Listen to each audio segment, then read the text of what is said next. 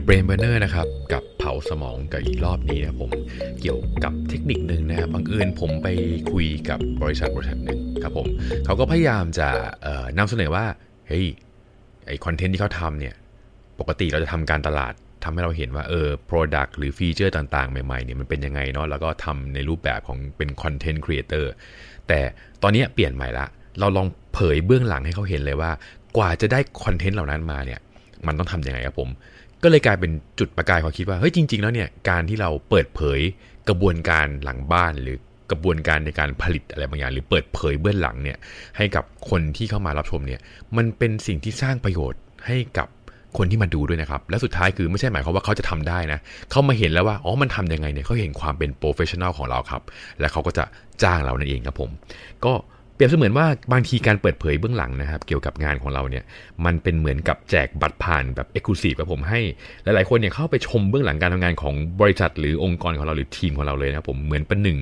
Reality Show เลยครับผมก็สมมุติเป็นธุรกิจที่ทำอยู่เนาะหรือการทำงานส่วนไหนเนี่ยที่เราเอาไปถ่ายทอดให้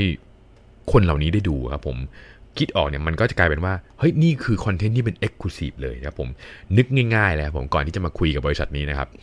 มีรายการหนึ่งอยู่ในช่องของรายการ Food Network เนาะชื่อว่า Unwrap นะครับ Unwrap ก็คือมันจะบอกว่ากระบวนการก่อนจะเป็น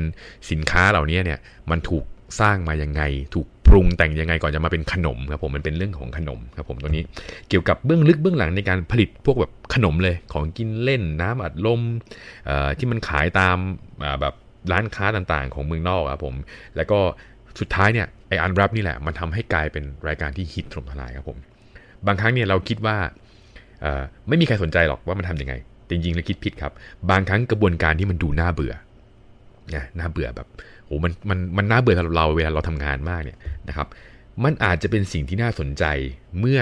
ถูกนำเสนอได้อย่างถูกวิธีครับหมายความว่ามันไม่มีอะไรน่าเบื่อนะครับเอาเข้าจริงๆเนี่ยลูกค้าหรือคนที่ดีลงานกับเราเนี่ยเขาอยากรู้ว่าทำยังไงครับตรงนี้เลยนะผมคนเราเนี่ยอยากรู้เสมอครับผมว่าสิ่งต่างๆเนี่ยมีวิธีการทำยังไงมีวิธีการผลิตยังไงมีวิธีการ develop ขึ้นมายังไงครับผมนะฮะเอาง่ายๆนะเวลาเราจะไปดูสินค้าสักประเภทหนึ่งเนี่ยมันจะมีการไปเยี่ยมชมโรงงานผลิตสินค้านะครับหรือเข้าไปดูเบื้องหลังการถ่ายทำหนังเห็นไหมหนังมันยังมีเลยนะฮะการถ่ายทำหนังเนี่ยมันก็จะมีวิธีการแบบเฮ้ยการทำภาพแอนิเมชันวิธีการคัดเลือกนักแสดงของผู้กำกับการใช้เทคนิคแอนิเมติกซินิเมติกต่างๆทำวิชวลเอฟเฟกต์ทำยังไงครับผมมันจะมีกระบวนการเบื้องหลังให้ดูแล้วมันน่าสนใจพอดูเลยนะครับผมเราก็จะรู้ว่าอ๋อคนอื่นๆเนี่ยวิธีการตัดสินใจเนี่ยมันเป็นยังไงนะครับมันก็จะกลายว่าทำไมถึงตัดสินใจใช้กระบวนการนี้เทคนิคนี้ขึ้นมาครับผมนะฮะบางครั้งนะครับการปล่อยนะครับให้คนอื่นเนี่ยเข้ามาดูหลังบ้านเราเข้ามาดูกระบวนการของเรานะครับถ้ามันเป็นสิ่งที่มันเปิดเผยได้หรืออาจจะเป็นสิ่งที่แบบเขาเอาไปทำเองก็ได้นะครับถ้าเขาทำได้เขาทำได้ละนะครับแต่ถ้าเกิดบางทีเนี่ยเราเปิดให้เขาดูเนี่ยเขาจะเห็นว่าโอ้มันยากอย่างนี้เองการเป็นโปรเฟชชั่นอลของเรามันเป็นอย่างนี้นี่เองครับเขาก็จะกลับมาจ้างเราได้เหมือนเดิมนั่นเองครับผมก็มันเป็นการเปลี่ยนแปลงนะครับผมความสัมพันธ์ระหว่างเรากับพวกเขานะครับพวกเขาคนที่มาเข้ามาดูนี่แหละหรืออาจจะเป็นลูกค้าเราหรือคนที่สนใจกระบวนการของเราเนี่ยมันเป็นการสร้างความสัมพันธ์หรือ engagement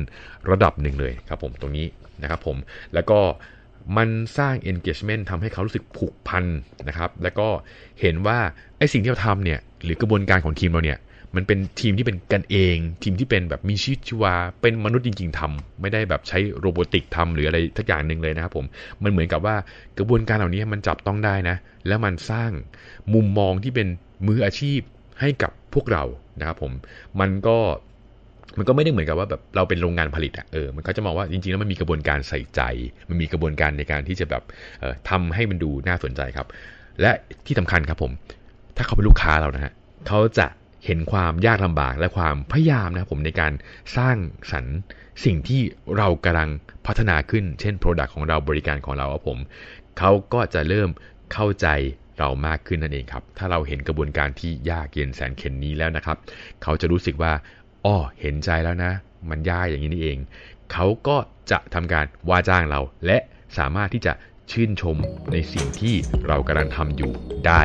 เพิ่มขึ้นมาอีกเป็นข้อดีของเรานั่นเองครับ